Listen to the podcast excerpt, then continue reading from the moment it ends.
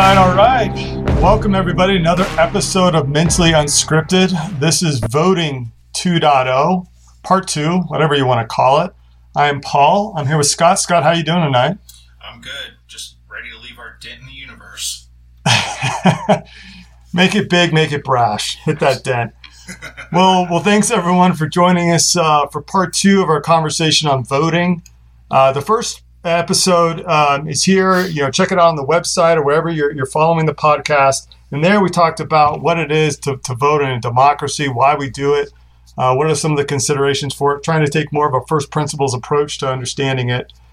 And in this episode, we're going to explore what we can do differently. So kind of a exploration of governance. And I think we're probably going to get a little bit out over our skis in this one, knowing our depth there. At least I know I will. But that's part of the podcast. So just you know, buckle in and you know, enjoy it. But before you do, listen, we're starting out. This is a brand new podcast. We want to bring it to you. So we need your help to engage. So go to the website, mentallyunscripted.com. Sign up for the website. Sign up for the newsletter. We're going to have our handles that are on Twitter if you want to engage with us. Hit us up there. Hit us a DM. Engage with some of the tweets. But we'd love to hear from you. We'd love to hear your thoughts on the podcast, what it is you think we're doing a good job on, what we're missing, and what other topics you think we should explore. The whole idea here is that we're having conversations about topics that you care about in ways that are interesting to you and trying to answer some tough questions. So check that out.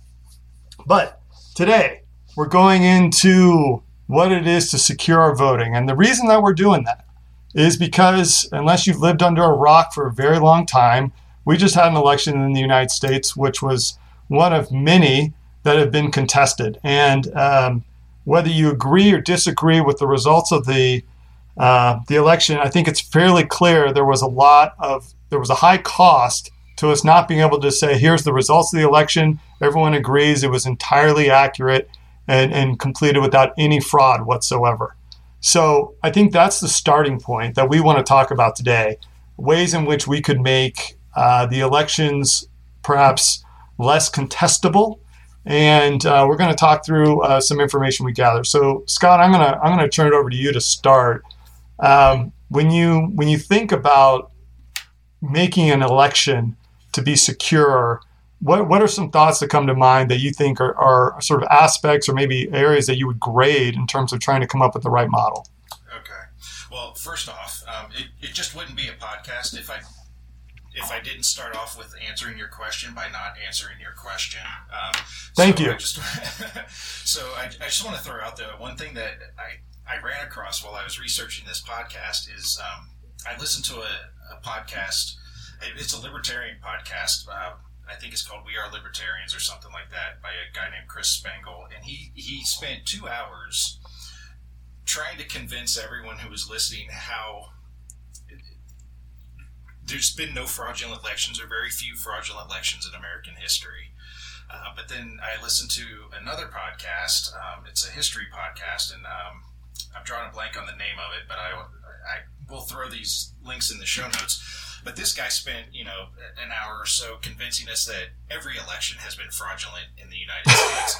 So we can't even agree on how fraudulent or how bad the election system is. So, oh boy.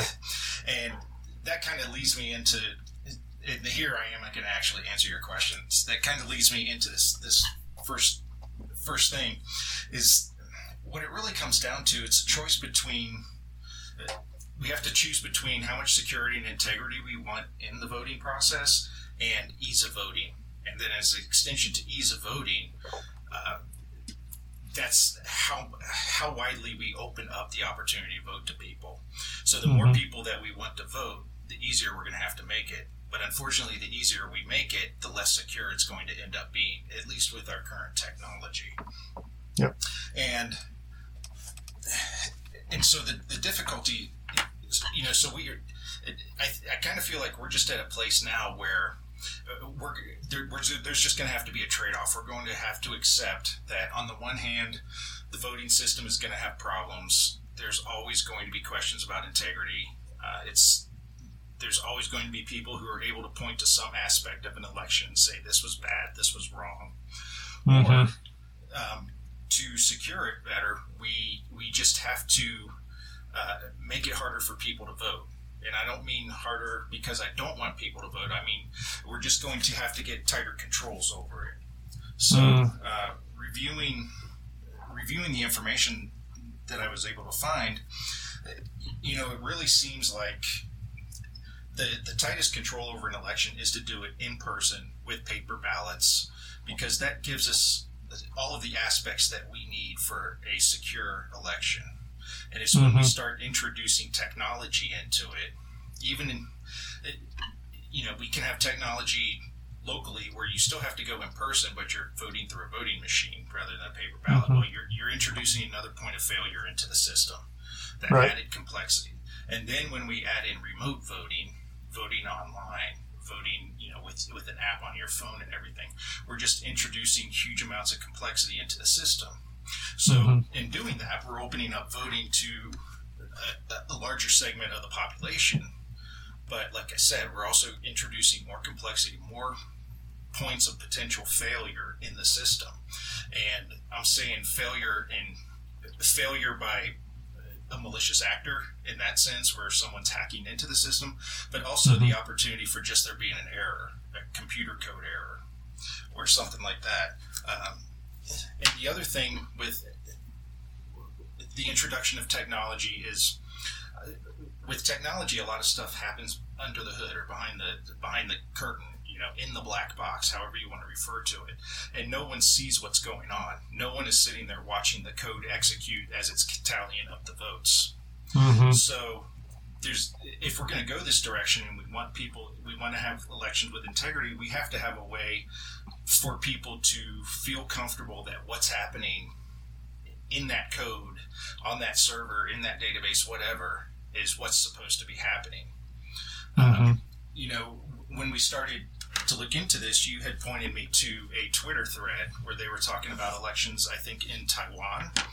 Yep. And I think that's a perfect example of what I'm talking about, because it was all, from what I understand, if I was reading this correctly, it's all done in person. Anybody who wants to can watch.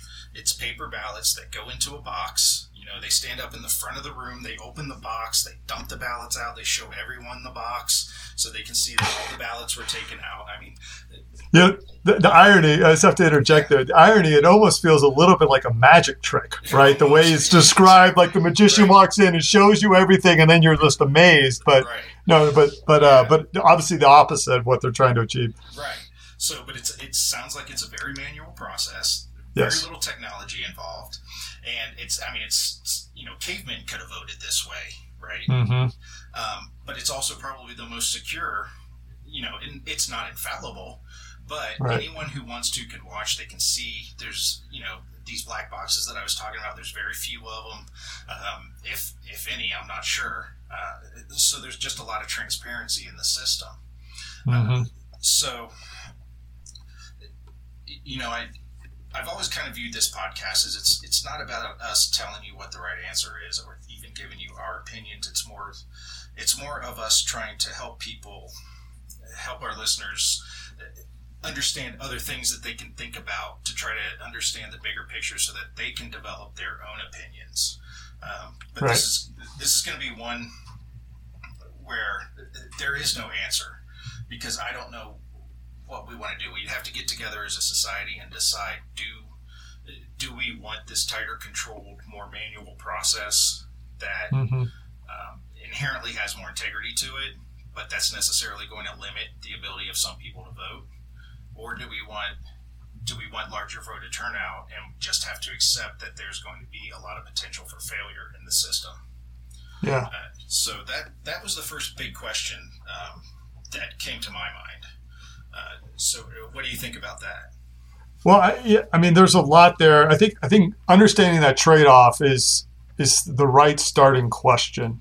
Realizing that, first of all, there are constraints on how you actually manage an election and the process, and that there's a cost to the decisions that you're going to make about, you know, someone could easily say, and I thought this, after I was going through the election, I had questions about why aren't we using free open source software packages that are 100% auditable and that are going to eliminate a lot of these questions, or at least address them head on, so that we have a fully auditable system. And then as I research this a little bit better, and I'll get into that in a minute, I realize that that's an overly simplistic view of what we're trying to achieve with voting, right?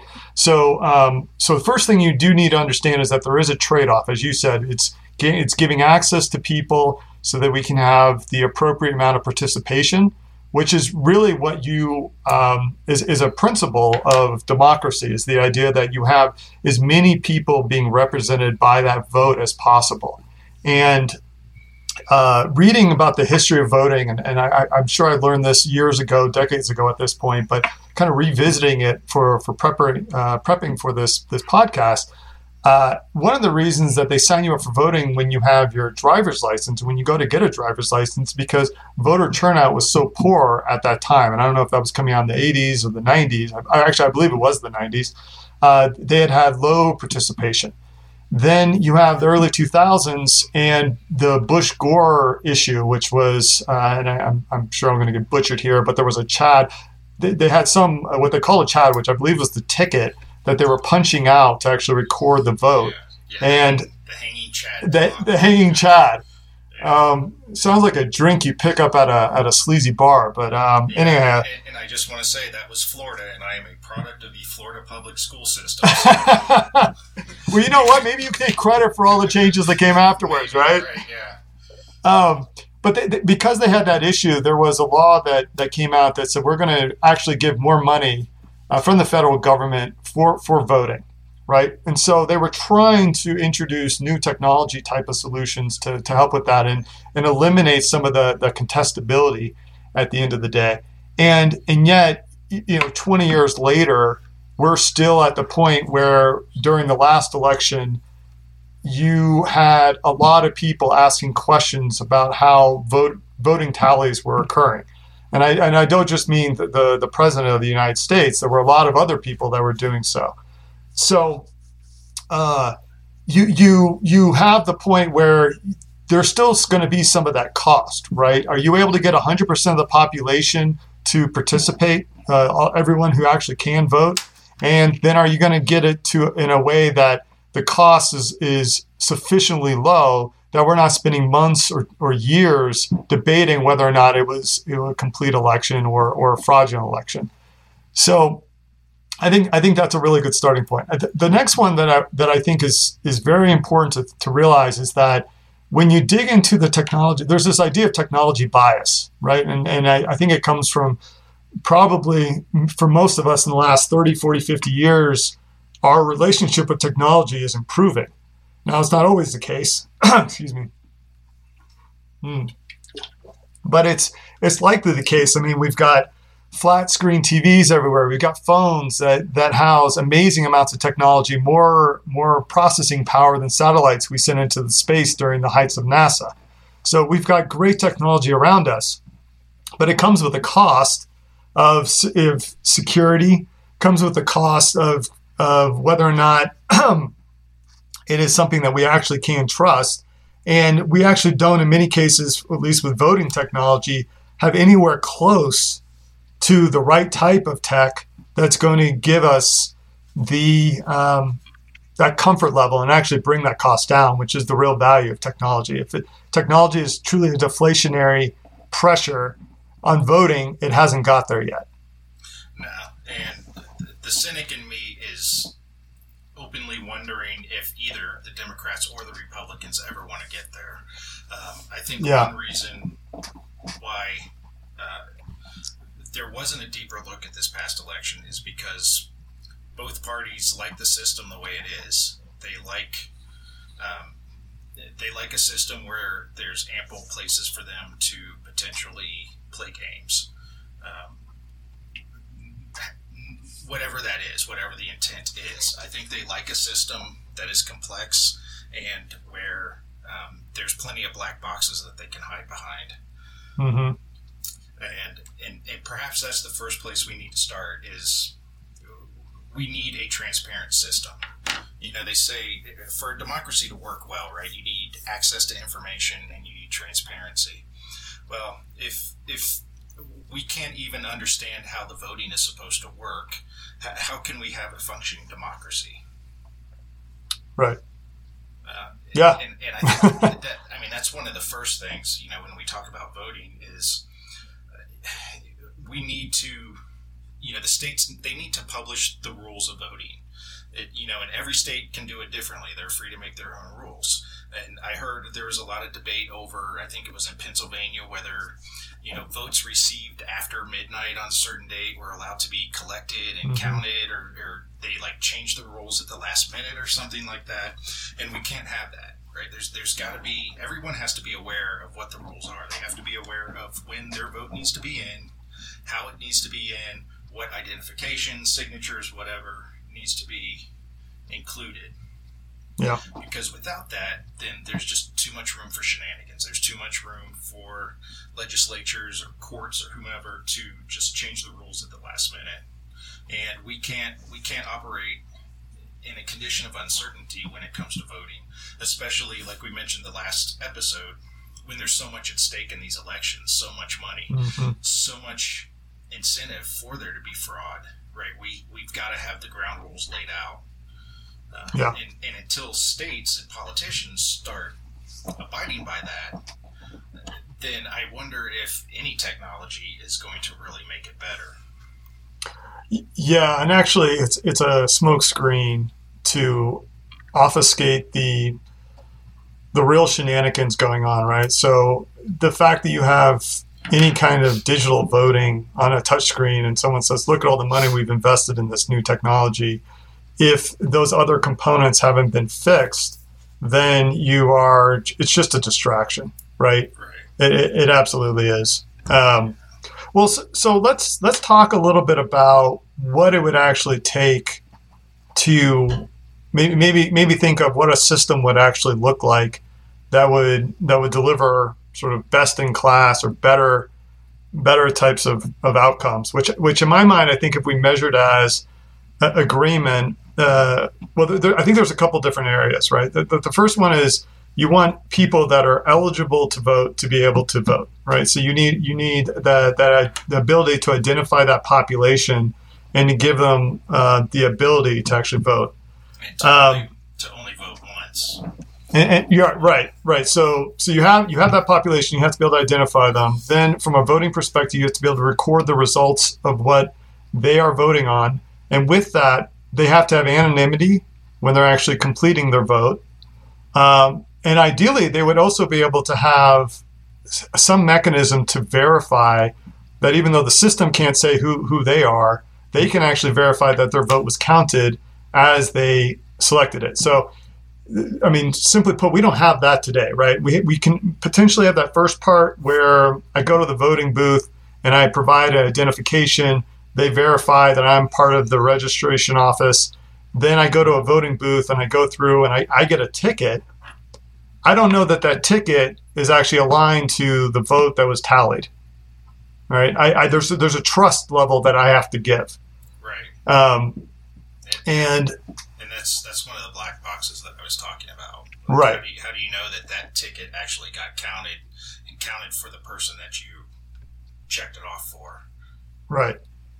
Now, that first part is interesting, the identification part, because this is something that I've thought kind of long and hard about because it, especially in the internet, right? There's the old joke that you're having a conversation with somebody, you don't know if it's a dog or a cat or an actual human, right? So digitally... I think I've spoken to a few dogs. Yeah. Well, and the cats are always smarter. I'm going to give them that, but they're also cruel. So, you know, what are you going to do with that? But you that is an area, that's an obstacle that we have not solved for. There are some schemas that exist today that have to do with private key, public key encryption, but managing that is really for people that are more technically savvy. And even those people can make mistakes. And if you disagree with me on that point, just Google people lose their Bitcoin and you'll understand what I'm talking about. Yeah. Right? Yeah. Can you imagine the outcry when people are losing their private keys so they can't vote. It would be. I mean, you thought this election was bad. If we had to trust people to keep their private keys and use them to vote, it would be a nightmare. Put simply, we're not there yet at a point where we can actually verify online that I'm talking to a human. I know who that human is versus I'm talking to a dog, right? So we're just not there yet.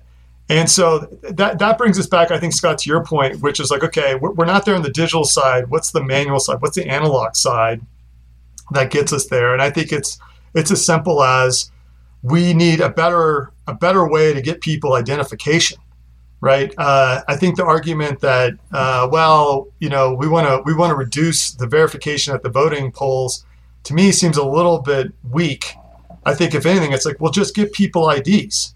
And, you know, if you can't sign them up for, if they're there and they show up without an ID, you should also have at a voting spot, an office that would allow them to actually get their identification. That's kind of where my mind goes. I don't know. What are your thoughts on that? That sounds good, but how would we confirm that they're actually who they say they are?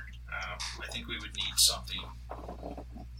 So, and what I mean is if they show up to the polling place that day, and they say, mm-hmm. "Oh, I don't have ID," and so we send them over to this office next door. How do we confirm? How do we quickly confirm that they are who they say they are, and that they haven't already voted somewhere else? Right. Because that would be rife for fraud there. Yeah. So I guess you get to that point of the secondary voting, and maybe we come to that in a bit. I think your point is well made. Like, how do we verify it? And it.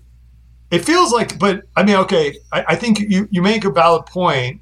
I guess the argument that I continually hear is that, well, we've had terrible and well-documented cases of states and counties denying people voting, particularly African Americans in the 20th century have had this discrimination continuously through these various testings and other types of, you don't have the right ID. So that's still happening. And I guess in my mind, I'm thinking, okay, can we not solve for the identification part of it? Can we do a better job of getting the IDs to people rather than saying, well, we just can't have an ID? I mean, I've never been, every single building I've walked into has apparently had better security than a voting poll, right?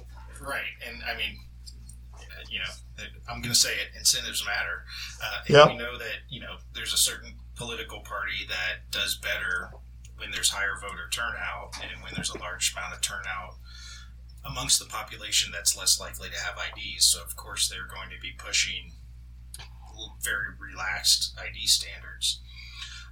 But to your point, I think what I was saying earlier about having the rules well documented, published early so that people understand what they need to have with them, what identification requirements there are when they show up at the polling place.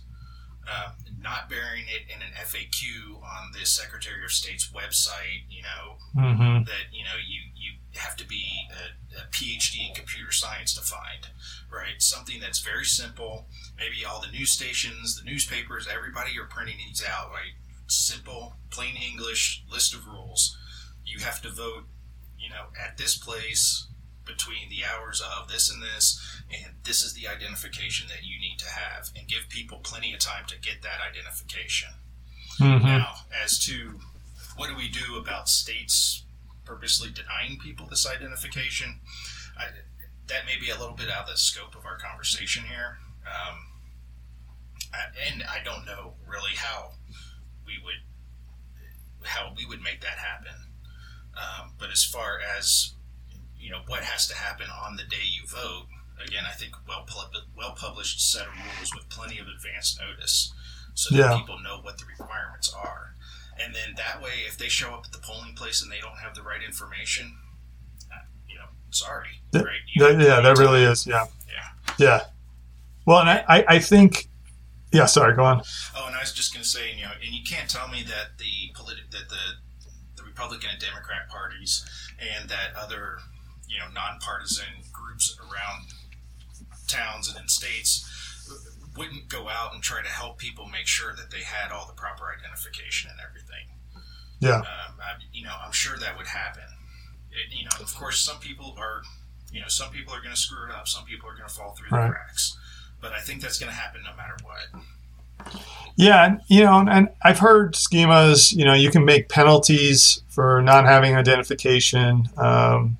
You can provide a tax rebate or some kind of financial incentive to actually, induce people or incentivize people to get IDs. I struggle a little bit to your point. Some of this stuff is beyond the scope of actually making a sound system. I think to the extent that where we have people that are trying to deny citizens from actually being able to get IDs, that's a separate issue that needs to be tackled. If it's a service that's being provided to our citizens, they need to get access to it, right? And then beyond that, it feels like, to your point, it's transparency. It's not really a technology-based improvement. Now, I'm sure you could have some technology at the fringes, but I think the cost of that today is just not there. And again, as we said, we don't have anything, from everything we've read, public-private key encryption, which is the best technology for identifying an individual, is nowhere near where it needs to be. So we're, I think we've at least started on that first point. We've got the actual ID kind of talked through. Then you have, where you're voting, right? Which is physical versus remote.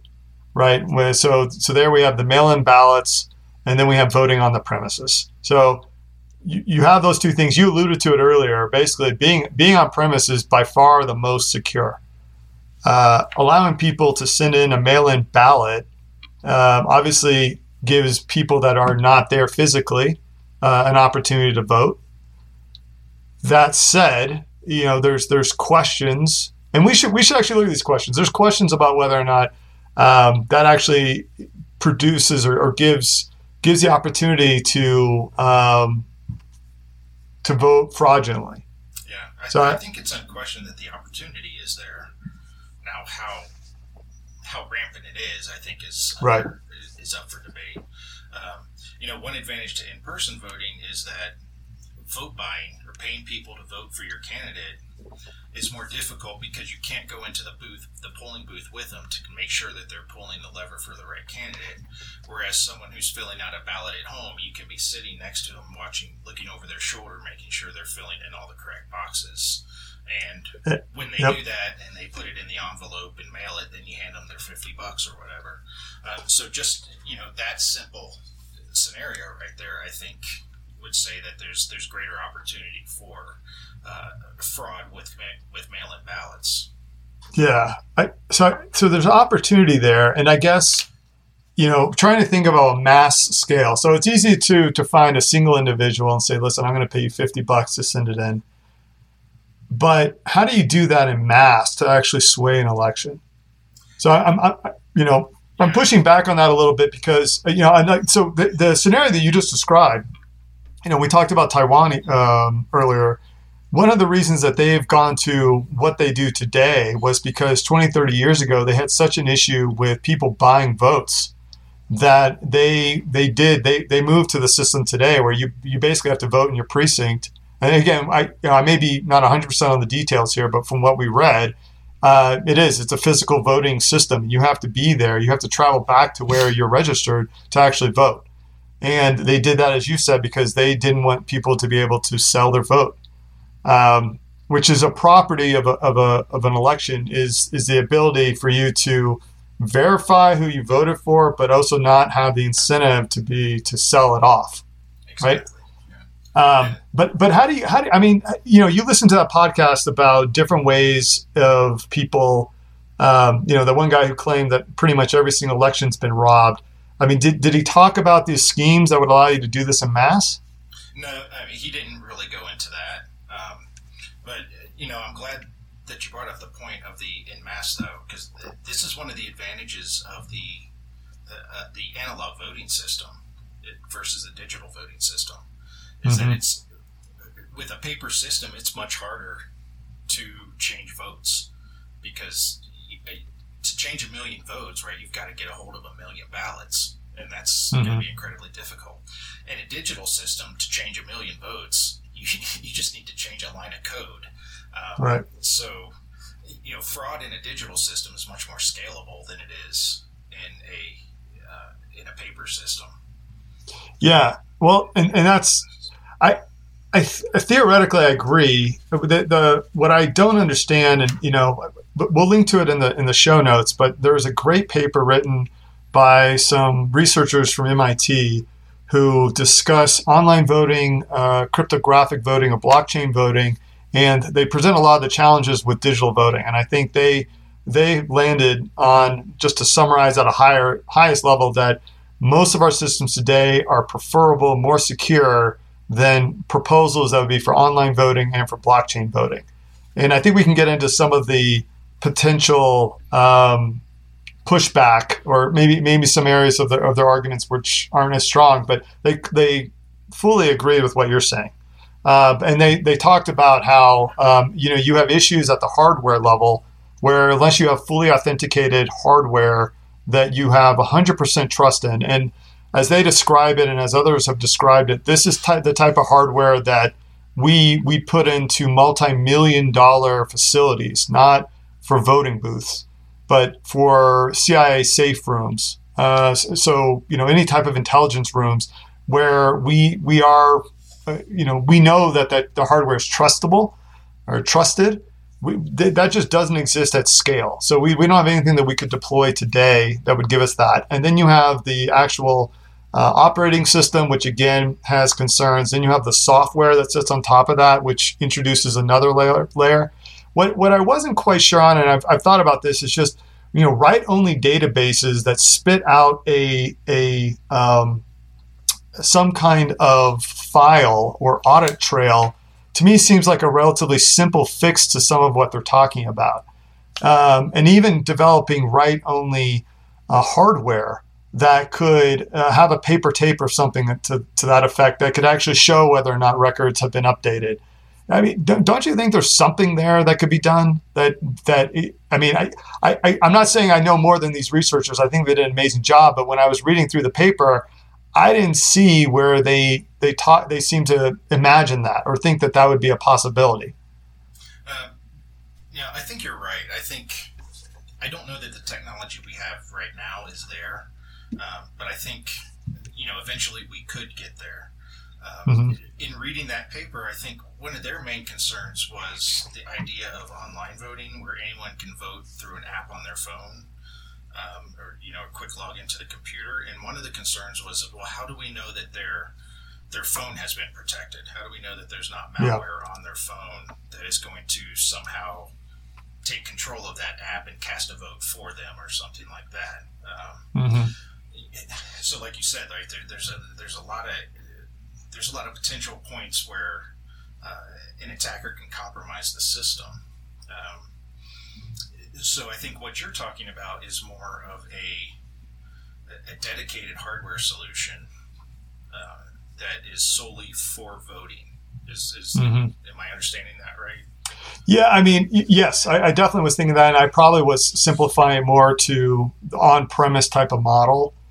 And I think your point is the salient one, that, you know, even if you solve that, again, it goes back to that identification. How do I know that the person that sent the message, which is their vote, is the person that I that I authenticated? Right. And that's a gap in the technology set. Right. That's where the private key technology comes in. But again, right, you know, we already touched on the problems with that. Is how do we make sure everyone remembers their keys? Yeah. So. So, yeah, it sounds like kind of what you're talking about is sort of a digital analog or a digital in-person sort of solution where you still have to show up in person, with the caveat that we can have mail-in ballots for people who really do need them, you know, military serving overseas, that sort of thing. But otherwise, you have to show up at the polling place.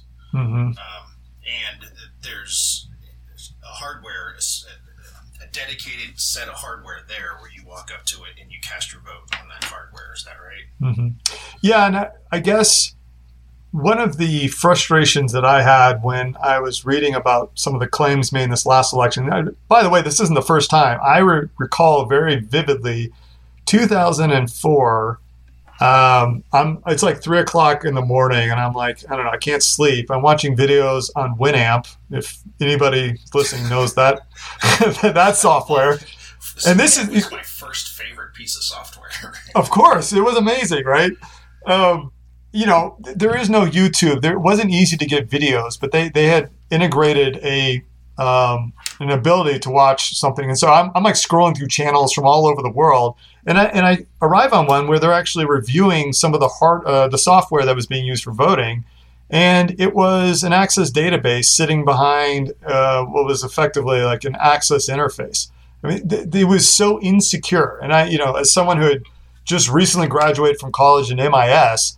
And who had built a couple of systems like that, I was astounded. I couldn't believe that anybody would ever think of developing software on Access. You know, fast forward, I think 10 years, then I saw an audit. Some people did an audit and they showed how easy it was to hack it. And they continue to do this all the time. And then this last election, we're hearing about firms that run this software and it's black box. We don't have access to the code. Which to me is a non-negotiable. The federal government should always have access to the code. And actually not just that, the citizens should have access to the code. I don't want, you know, this is where I guess I sound far less libertarian, because you could argue, well, then the private company has you know, the market's going to do a better job of developing that software. I think of it differently. There's infinite upside of being able to manage that software. And being able to, and as you say, incentives matter.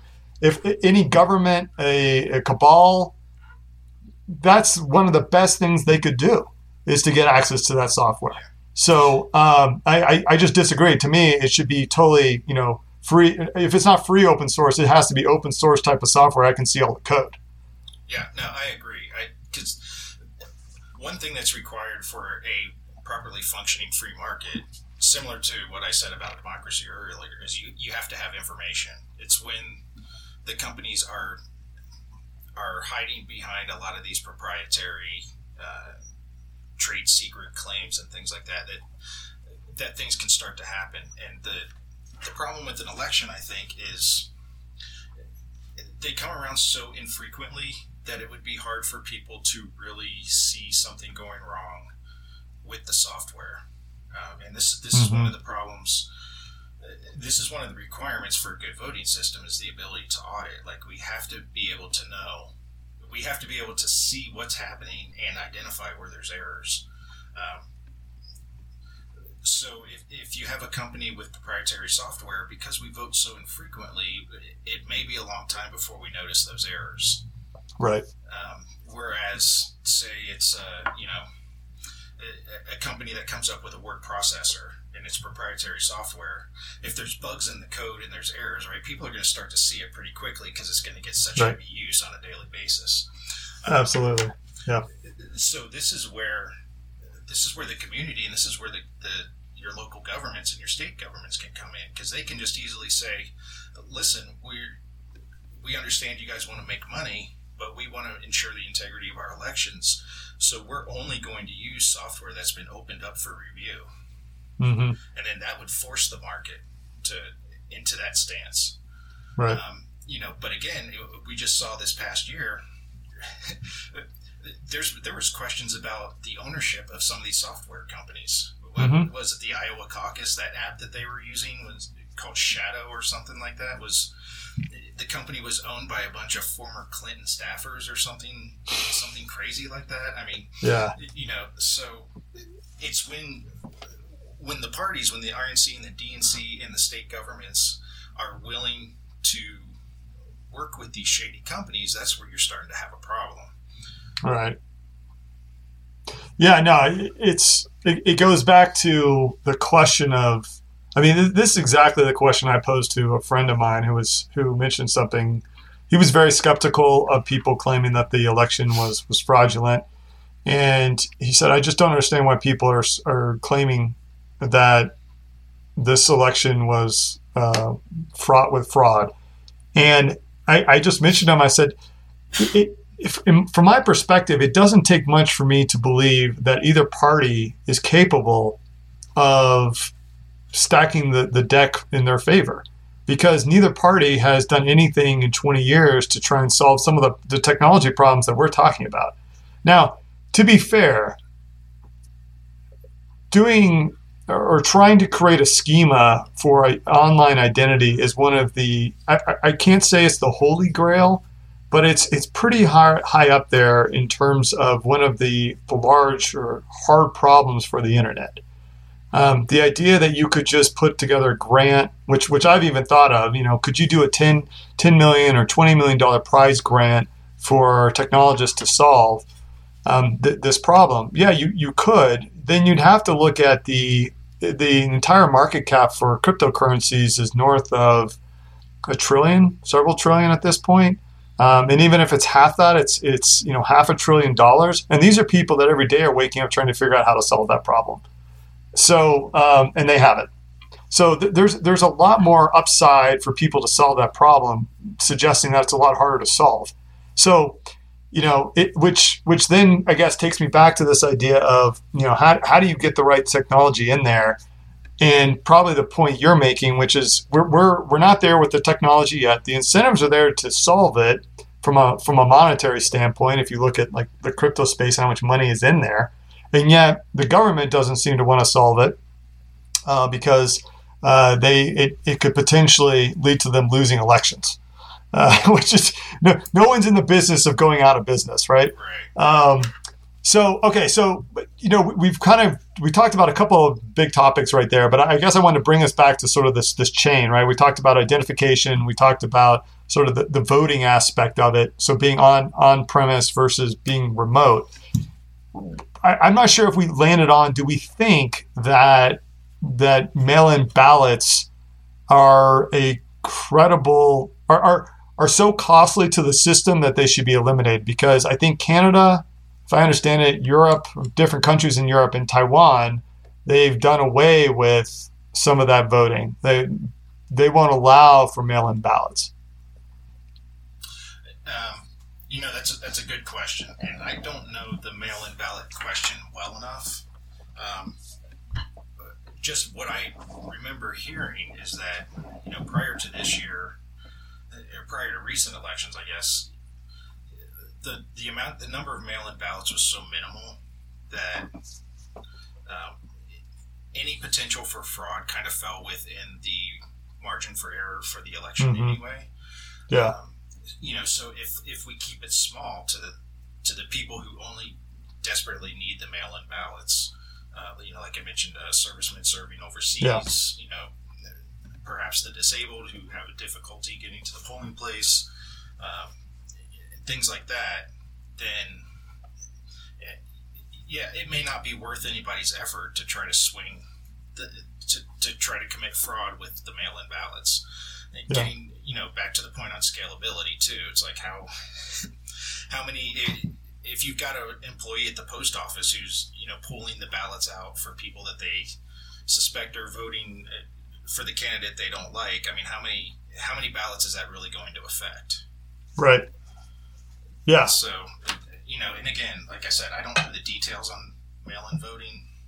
That's just what I recall hearing back before the election when there was a lot of discussion about this. Yeah. And I've seen a lot of posts from the election that we just had doing different types of analysis of when votes were coming in.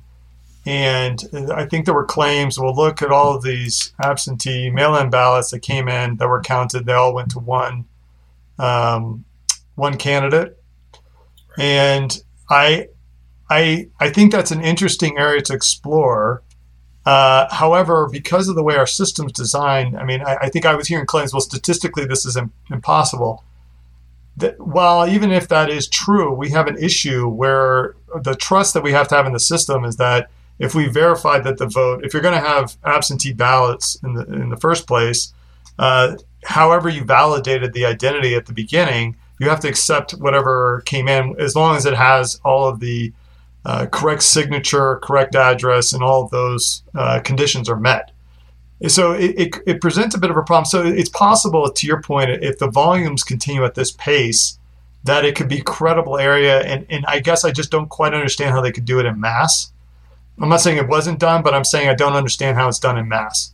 Right. Unless you're telling me it's done at the software level, and that's a lot clearer to me. But then I'm asking what audit trails are available. But I think that's the key, is transparency and auditing. Right. That seems to be the key to this past election, is that there just wasn't a lot of transparency. That there was very little, if any, ability to audit. So that left people with a lot of questions, like, well, where did these votes come from? They just, I swear they weren't here 5 minutes ago. Now they're suddenly here. Where did, who brought them? Where did they come from? Right. Were they cast legally? Were they cast appropriately? Did we receive them on time? Were they postmarked on time, et cetera, et cetera? And there just seemed to be an unwillingness on the part of some officials to answer those questions, or to sort of throw open the book, so to speak, to the public and say, listen, here's all the information. These are valid votes. Right. So I think, if we had a system with more transparency, then the mail-in voting may be much better. It could give the ability for more people to vote, which I know was kind of the whole intention behind the push for it in this election, or part of it anyway. But it also will give the public some satisfaction, or some confidence that these are legitimate votes. Yeah. So it's when the government starts to act with such secrecy that people start to question it. Well, and it does beg the question. Okay, so if your vote was a mail-in ballot, perhaps, and Charles Hoskinson, who is the CEO of, I believe it's called Cardano. It may be the crypto currency rather than the name of the company. IOHK, I think, is the actual name of the company. But he talked about an incentive of some kind for people to validate their votes. So imagine where you sent in a vote, or let's just use that use case. You've sent in a vote from overseas. You have to go in online or go to a physical place and verify that your vote was received and accounted for appropriately. We can't do that in our current system, because there's no way for that person to verify that their vote was counted the right way. You could do that potentially in more of a cryptographic system, which he talks about. There's a great video, we'll link it in the discussion notes, but he talks about a way in which you could do that.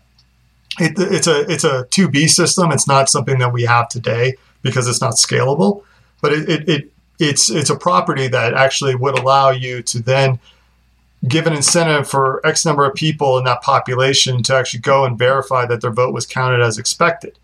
What that does is that actually puts the burden of proof on the person that sent in that mail-in ballot. And you could actually, if a certain threshold is met on a certain sample size, you could do a full audit of that entire population. So, that is one aspect of a system that I think could be added to it as we go forward, or contemplated.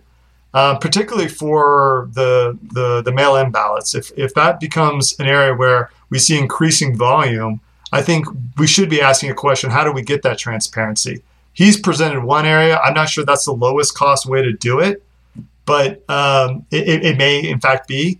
But we should be asking questions: is there something more that we could do? If we're seeing every election that some large percentage is from mail-in ballots, and those are the ballots that are creating the difference in the outcome.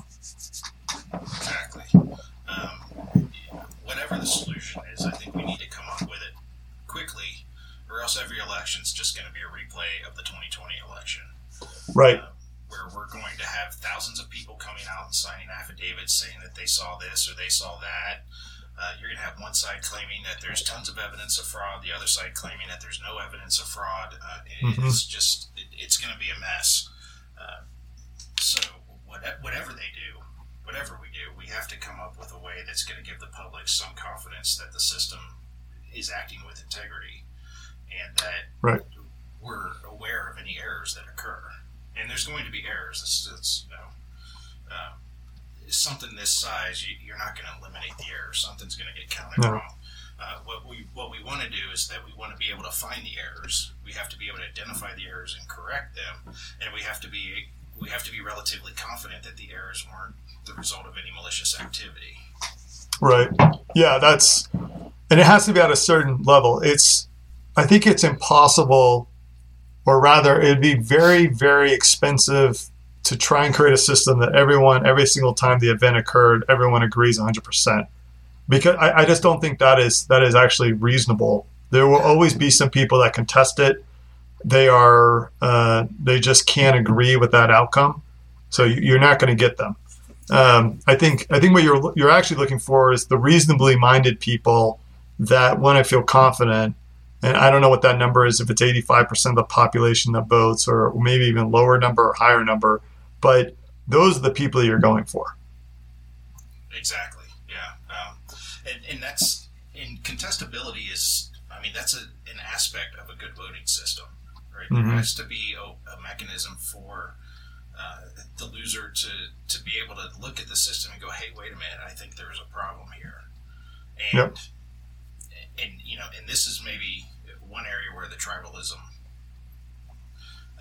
in our country is just getting out of hand, is that if Trump says, hey, wait a minute, it looks like there might be something wrong here, can we look at this? There's instantly a whole group of people who are just going to start saying, Trump's a dictator, he's trying to take everything over, he's a fool, he's, mm-hmm. He's inciting violence and making false accusations and all that, without even taking the second to step back and look and go, hey, maybe there's a question that we should get answered here. Yeah.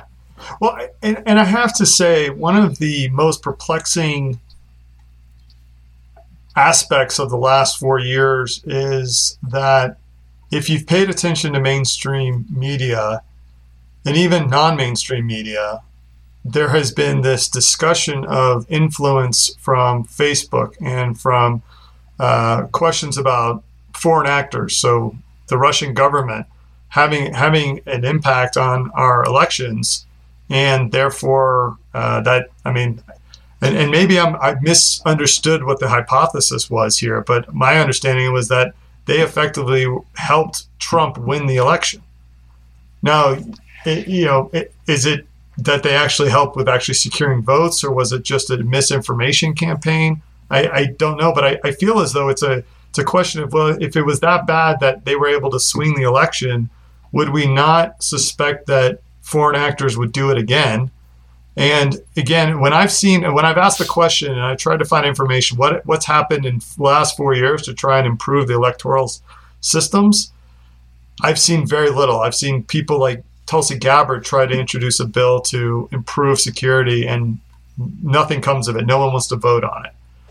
That could be because no one likes her. I don't know. But all I know is that vote or that bill received no interest. So it seems like there's these weird conversations on topic. I think everybody should want to have a secure system that we agree is trustworthy. I don't know why that's a partisan question.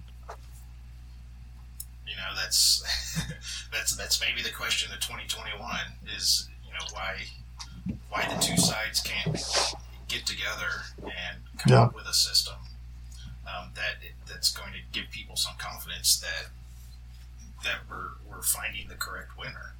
Mm-hmm. I mean, after all, that's the whole point of a voting system, right? Is it's to find the winner, and yet we seem to have a system where the winner can be questioned. At any time. Now think about that. You're the CEO of Voting Booth Software, and you get to suck at your job and still make millions of bucks. It's like every single time there's millions of dollars in lawsuits, and you're like, hey, but use my software. Like, no, like that person should be fired. The guy needs to come out and be like, dude, I've never had a single person be able to contest my voting system after an election on the voting system you use. Right, exactly. That voting system would not get any traction whatsoever. I think, yeah, probably not. Yeah.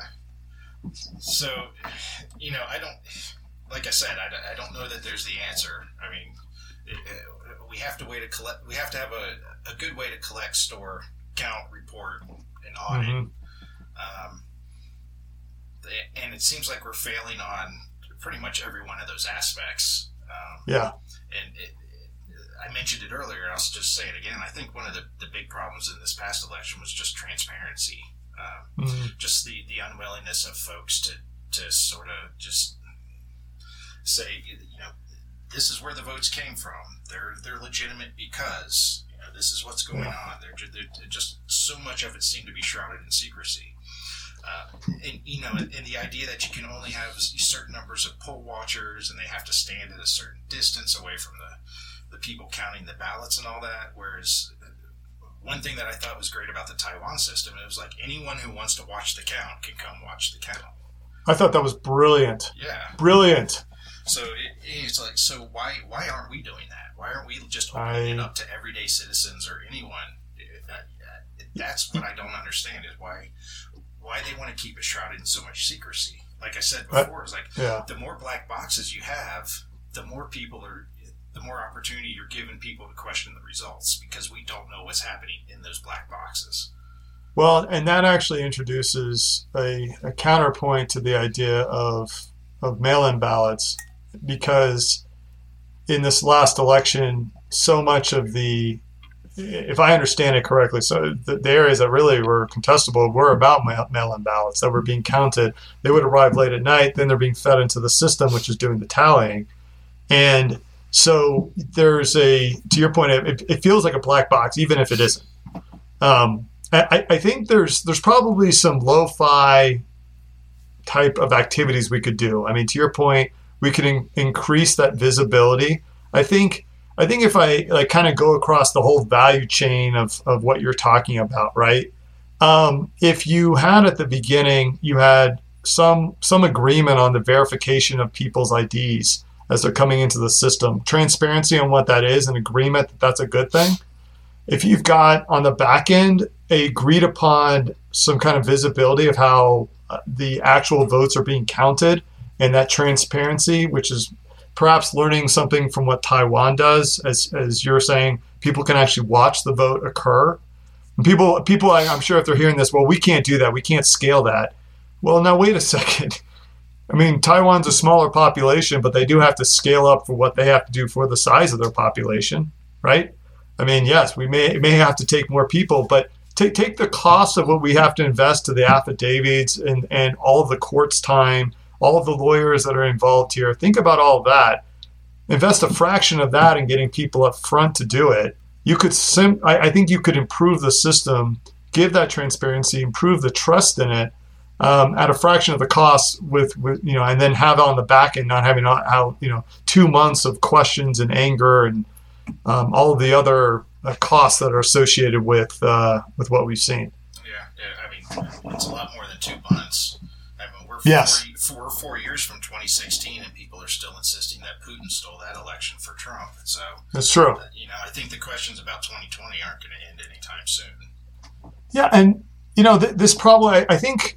One of the interesting aspects of this discussion is that I started this, when I first started looking into this, I had a bias towards we need better technology. And I think I proved to myself that is actually not what we need, at least until we've actually solved some of the big challenges that we talked about in this conversation. We need better transparency at the areas that I just described. And not to say that those are the only areas that could be improved, but I feel like those are the areas that, in my mind, if they were improved, we could bring down some of these, some of the skepticism, the contestability. There's other aspects that we could improve if we got some of that technology in place, like the ability to see your vote afterwards and actually confirm it, but then actually keep it blind to the counter so that your government doesn't know who you voted for. The ability of a government to be able to audit in a better way. I think all of that's possible if you can solve some of that other technology, but we're not there yet. So I have to say that was interesting. I now have come back with a different appreciation for some of the challenges of implementing the implementation side of it, and definitely have been I'm now more biased towards probably more of a manual approach. Did you have any kind of insights after looking into this? Well, I mean, I think it's clear that the answer is kind of a Thunderdome-style death match, where every candidate gets to pick their champion, and you know, just the last one standing is the president. It's incredibly complex, and like we mentioned before, the stakes are incredibly high. So getting any movement towards a better system seems to be a pipe dream at this point. Yeah, I think we're getting a lot of people talking about making it better and talking about changes that they want to make that, you know, in the end aren't going to actually help anything. Yeah, and until we collectively, as a community, come together and decide that we really want to tackle this problem, I have little hope that anything's going to change. Yeah, I think, said differently, the incentives are not there for them to create a better voting system. Exactly. And let's remember, we are about to see trillions of dollars poured into our country, printed out of the central bank. And printing, I use that word loosely. You can chastise me because it's not actually printing. That's fine. They're going to spend trillions of dollars, and I'm going to be surprised if we actually see even $1 billion going into voting systems. So, so I think that's going to speak volumes to the incentive structure and what we actually want to improve. Exactly. Just one other quick thought is maybe kind of circling back around to the beginning is you were talking about some technical solutions for verification. Mm-hmm. Ways for voters to be able to verify that their ballots were counted correctly. I wonder, as we add more technology, what's that going to do to the willingness of the older population to participate in voting? You know, are they just going to look at this app and all this? You know, we're talking about public-private key cryptography and all that. Are they just going to throw their hands up in the air and say, "This is too much for me"? Right. You know? Are they going to have to depend on their 6-year-old granddaughter to come help them vote? There's definitely that challenge too. Is that we not only does complexity introduce more points of failure, but it also could, you know, kind of have a chilling effect to a certain part of the population. No, I think that's a very valid risk, and obviously the opposite. In fact, you could see that as being sued in the courts as proof of discrimination, right? Exactly.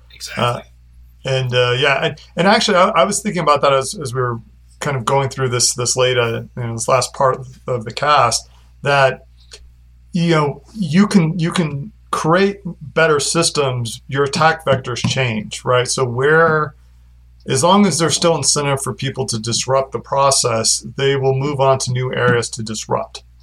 So they can move further up to where they're actually working on trying to disrupt perception of voters. Misinformation campaigns are highly effective. Charles Hoskinson talks about that. You know, one of the differences between today and 70, 80 years ago was just our knowledge of how certain blocks vote, and you're pulling information in those areas. Now, it's been disputed the last two elections because the pollsters have been so wrong, but we have to remember they're looking at data across the entire country. But if I'm a certain political party and I want to go to a certain area and sign up people to vote who haven't voted in the past, I mean, that could be a very easy way, and that's not illegal. I mean, that's completely within the you know, legal framework that we have for actually getting people out to vote. There are other mechanisms you can use to sort of boost your appeal at the voting booth, many of which could be legal, other ones which could be outside of it, which would have, you know, even if we optimize this process, wouldn't solve for that. So you got to be aware of that. Where are you investing the time and money? Yeah. I mean, just imagine an election where people had to run on their merits and not, you know, playing games with the electorate. I can imagine that. I think I don't think I'll see it in my lifetime, but I'm sure I can imagine it. Yeah, there might be a science fiction novel that has that as an element or something. I don't know. That's right. Well, Scott, we're about on an hour here. Any thoughts on anything that we didn't cover? I know we both did a lot of research here. No, I think this was a good discussion. I know we normally try to focus on things like mental models and kind of ways to look at it, but I think these last two podcasts were interesting. We kind of broke away from that a little bit to try to just explore something kind of just sort of based on our own knowledge and our own intuition. So I'd be really interested to hear from the folks out there who are listening to this, if they like this style of podcast, what their thoughts on it are. Absolutely. No, yeah, great point. I mean, we started this podcast with the idea to try and explore topics using mental models, just kind of the layman's mental model approach. And I agree. I would love to hear from you out there in the audience. Do you like this style of conversation? Do you prefer some of our older podcasts? Do you like a mix? Any and all feedback is welcome. Also, what did we miss? Tell us what we're not thinking about when we're coming up with our solutions, or maybe our reversion to more of a manual process where everyone's going to have to go out there with tablets and a stone. Let us know your thoughts. We'd love to hear it. Yeah. Voting by smoke signal. It's on its way. I think we could go with it. I think we could definitely go with it. I can't see any issues happening with that at all. No. At all. All right, guys. Well, go and find us. Sign up at mentallyunscripted.com. Follow us on Twitter and keep an eye out for the next podcast. Until then, take care.